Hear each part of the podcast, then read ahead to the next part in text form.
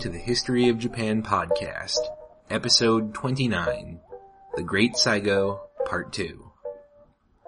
Last week we talked about the life and experiences of Saigo Takamori, his rapid rise to prominence during the overthrow of the Tokugawa, and his equally meteoric fall over the controversy surrounding a potential invasion of Korea. This week we're going to talk about the final act of his life, his death, and his legacy in modern Japan. Saigo Takamori left Tokyo and the government in 1874 and returned to his native Kagoshima as a private citizen. Once there, he ostensibly retired from public life and spent most of his days hunting in the area around the city. In fact, the most iconic image of him and the one memorialized in his statue at Ueno Park in Tokyo is of him dressed in a light summer kimono with his hunting dogs. It's taken from this point in his life. However, he was not entirely apolitical, if indeed a man in his position ever really could be. His passion for education led him to open a series of private schools, modeled on the old Hanko, the domain academies for samurai, he had attended as a child. His schools emphasized strict military discipline as well as scholarship. The curriculum was designed in self-conscious contrast with the nascent public school system, which was focused entirely on Western models of education. Saigo schools did not ignore Western ideas, for example, Western military science was a core component of the curriculum, but the spirit of the training and the intellectual atmosphere was entirely traditional. The schools attracted large numbers of young samurai. Many, particularly in militant domains like Satsuma, felt alienated by the government they had helped create, which was now going well beyond imperial restoration, the goal for which they had fought, and into the realm of open westernization. As a result, there was a great deal of anti-government feeling going around in these schools.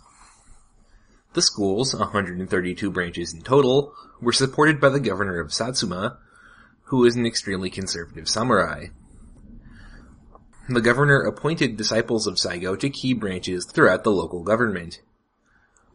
In light of later events, some have suggested Saigo was trying to build an army using his schools, but that's a little disingenuous.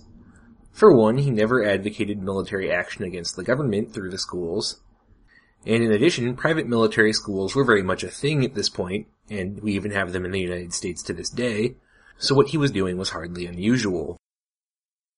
Intentional or not, though, Saigo's schools provided a meeting point for hot-headed anti-government malcontents to come together, and the result was not exactly surprising.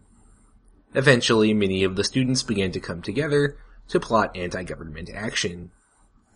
They were spurred by samurai revolts occurring in Kyushu and western Honshu. Most notably, many of the domains involved in establishing the new government, including Hizen and Choshu domains, experienced revolts aimed at toppling this new government during the mid-1870s. Many of these rebellions were over the same issues that were brewing popular discontent among Saigo's loyalists the feeling that the government had gone too far in the project of westernization, particularly when it came to stripping away the social privileges previously enjoyed by the samurai class. By late 1876, revolts were either occurring or had occurred and then been suppressed in Saga, the area around Hizen, as well as in Kumamoto and Fukuoka and Kyushu, and in Hagi, the capital of Choshu in western Honshu. The leaders of these rebellions reached out to Saigo and asked for his support, which his students asked him to give. But unusual for the very decisive man, he refused to respond. By early November 1876, the rebels had been crushed. Many of their leaders, it was felt, had not been given due reverence after their defeat. More often than not, they were simply executed rather than being allowed to commit suicide, and their heads displayed dishonorably as trophies. Many of the samurai in Saigo's domain of Satsuma took this as an insult and simply became further incensed with the government. At this point, the government turned its attention to Satsuma. Fearing yet another revolt, the central authorities sent a group of 60 odd inspectors to Kagoshima to secure the government arsenal there and assess the situation. These men were ambushed shortly after their arrival by students of Saigo, who imprisoned them and tortured them until the inspectors confessed to a plot to assassinate Saigo. The news was then widely distributed, forming a basis of support for a revolt in order to protect Saigo from the government interlopers. The government responded by sending warships to Kagoshima Bay to secure the arsenal and punish the perpetrators. This, combined with the recently announced final abolition of stipends for the samurai class, pushed the conflict into open rebellion. Saigo's students began attacking government arsenals and seizing the weapons contained therein. At this point, Saigo finally made up his mind to join the rebellion. Upon hearing of the students' actions, he responded with a Japanese phrase, shichatta, which can be translated a variety of ways. More formally, it can be read something like, it is done, or the vaguely movie trailer-esque, it has begun. It could be translated as something closer to, well, shit. Then he went back home, packed his things, and went off to lead a rebellion. Saigo framed the revolt as being against the corruption of the government. He never clarified the kind of corruption, or whether he was referring to the more traditional concept of corruption or the corrupt ideals of westernization. For his rebellion, he adopted the slogan Shinsei Kotoku, a new government of great virtue. He also pointedly never used the phrase revolt or said he was revolting, instead saying that his army of several thousand was there to protect him as he went to Tokyo to demand answers from the government. He didn't have to go very far to get the answer though.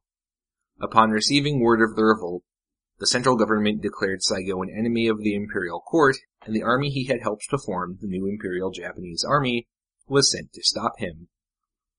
Pointedly, troops from outside Kyushu were used, out of fear that native troops would probably defect if confronted with the prospect of fighting Saigo. Saigo never really established what he would do if he actually made it to Tokyo. That lack of clarity lends some credence to the idea that he had not planned this revolt and felt forced into it as part of a fait accompli. Saigo's army reached its first serious obstacle when it arrived in Kumamoto in February 1877. The garrison in Kumamoto Castle refused to surrender to him, and Saigo made his first and most serious strategic mistake by besieging the castle. Saigo was apparently afraid that leaving the garrison behind meant his supply lines would be cut once he left, but his troops were not prepared for a siege and could not take the castle.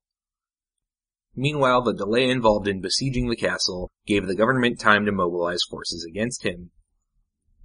The garrison in the castle was able to hold out until a relief force arrived and put Saigo's army to flight, dealing him his first major defeat. The imperial forces, led by the young head of the imperial Japanese army, Yamagata Aritomo, attempted to expand upon this victory with an assault on Tabaruzaka, one of the major passes into Kagoshima. Saigo counterattacked and the resulting battle was incredibly bloody. From March 4th to March 19th, the two sides fought in a bloody struggle that saw around 4,000 men die on each side. More men total than during the entirety of the Boshin War to overthrow the shogunate. In the end, though, Saigo's troops were outnumbered and outgunned, and most importantly, they were running out of bullets. Speaking of which, it's important to note that despite what some Tom Cruise movies may have told you, Saigo's troops were not fighting in traditional armor with swords and bows. Every image of him during this campaign shows him in a Western military uniform, modeled after the one he wore in the Boshin War and of French design, and using Western weapons. It was only after they ran out of bullets that Saigo's men switched to swords.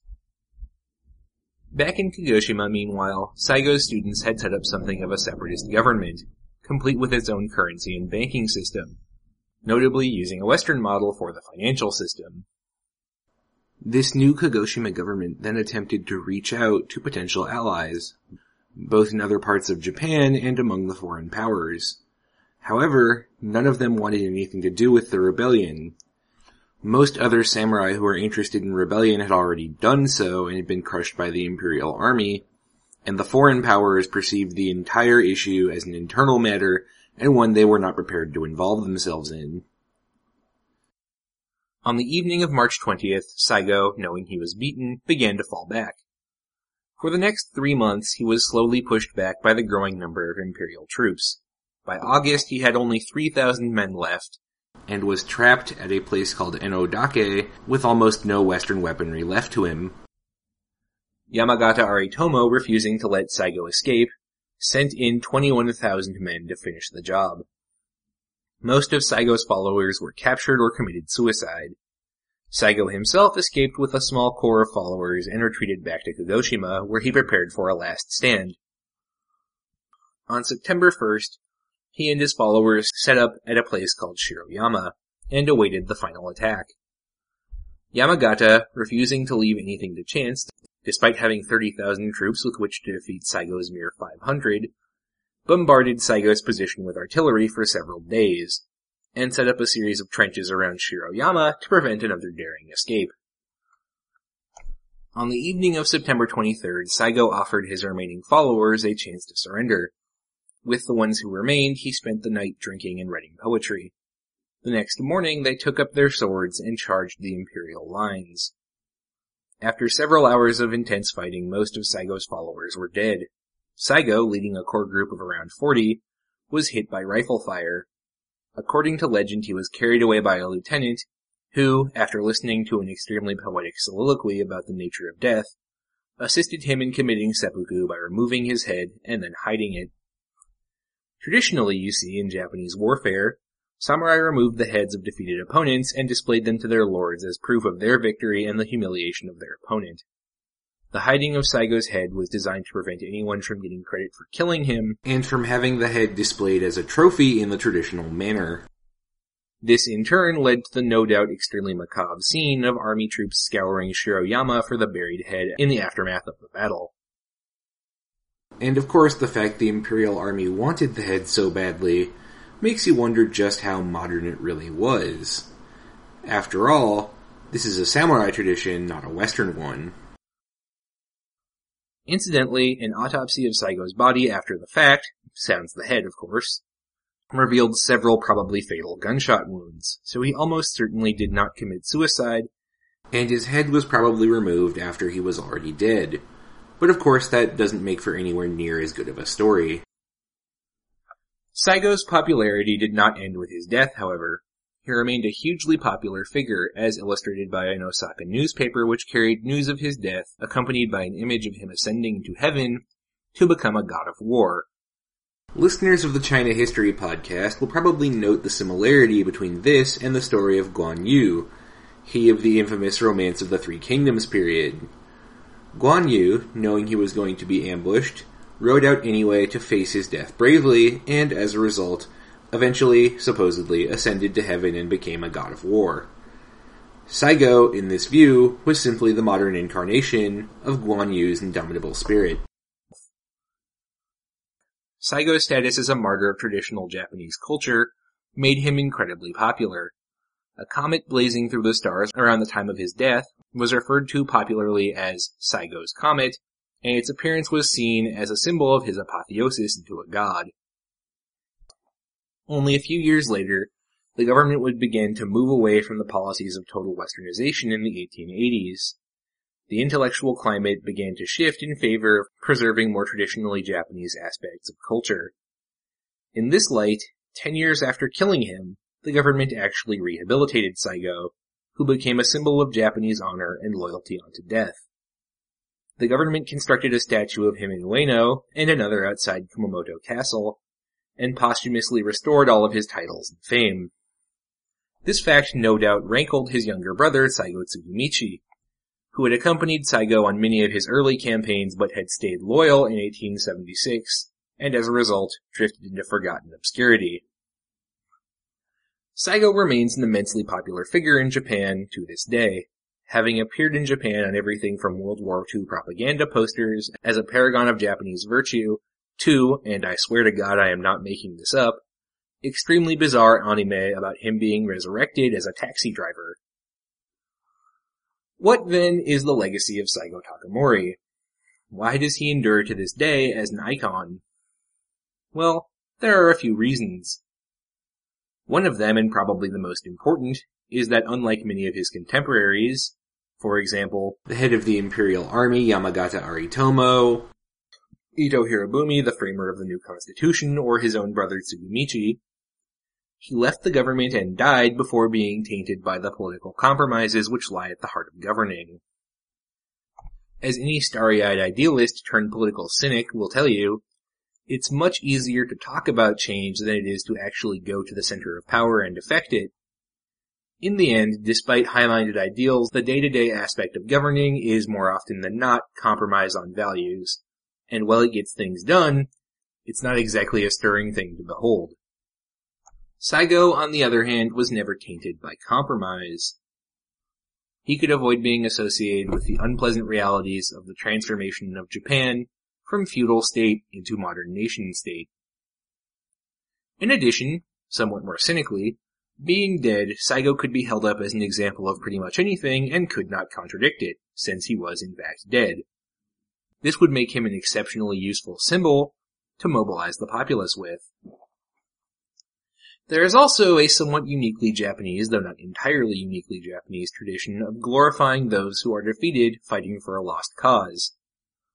What one specialist on Japan, a man named Ivan Morris, referred to as, quote, nostalgia for the loser.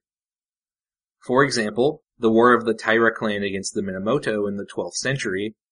Note, of course, that our best record of that war is named for the loser and not the winner or the story of Kusunoki Masashige and the other loyalists to Emperor Go-Daigo against Ashikaga Takauji, or the holdouts of the Tokugawa against the imperial forces, or the Japanese army holding out against the Allies, could all be held up as examples of this trope from one point or another.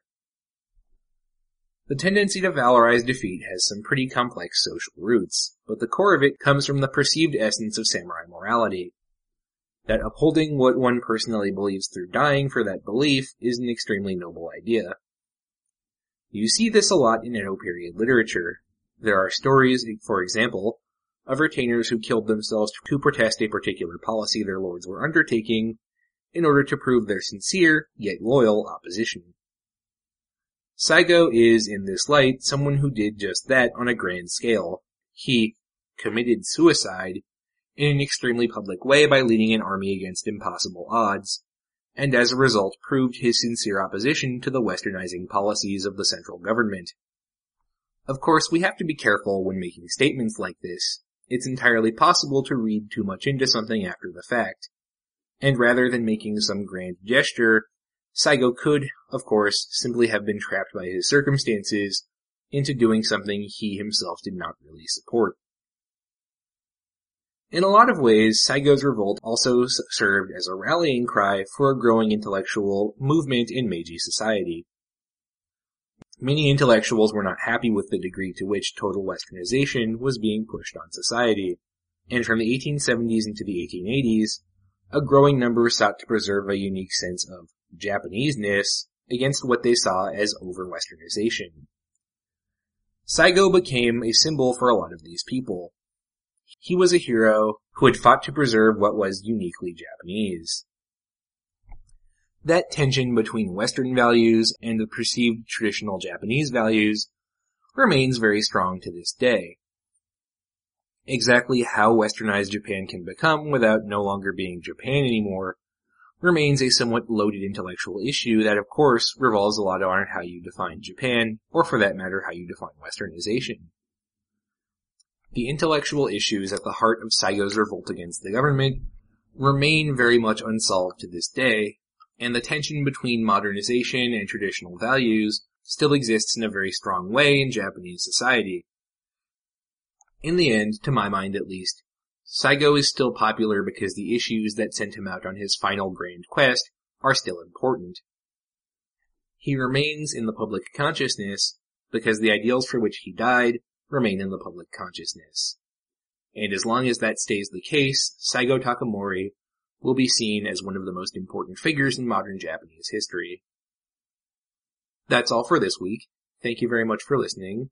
For more on this week's episode or any other episode, or to submit your ideas for future episodes, check out the podcast webpage at www.historyofjapan.wordpress.com or our Facebook page at facebook.com slash history of Japan.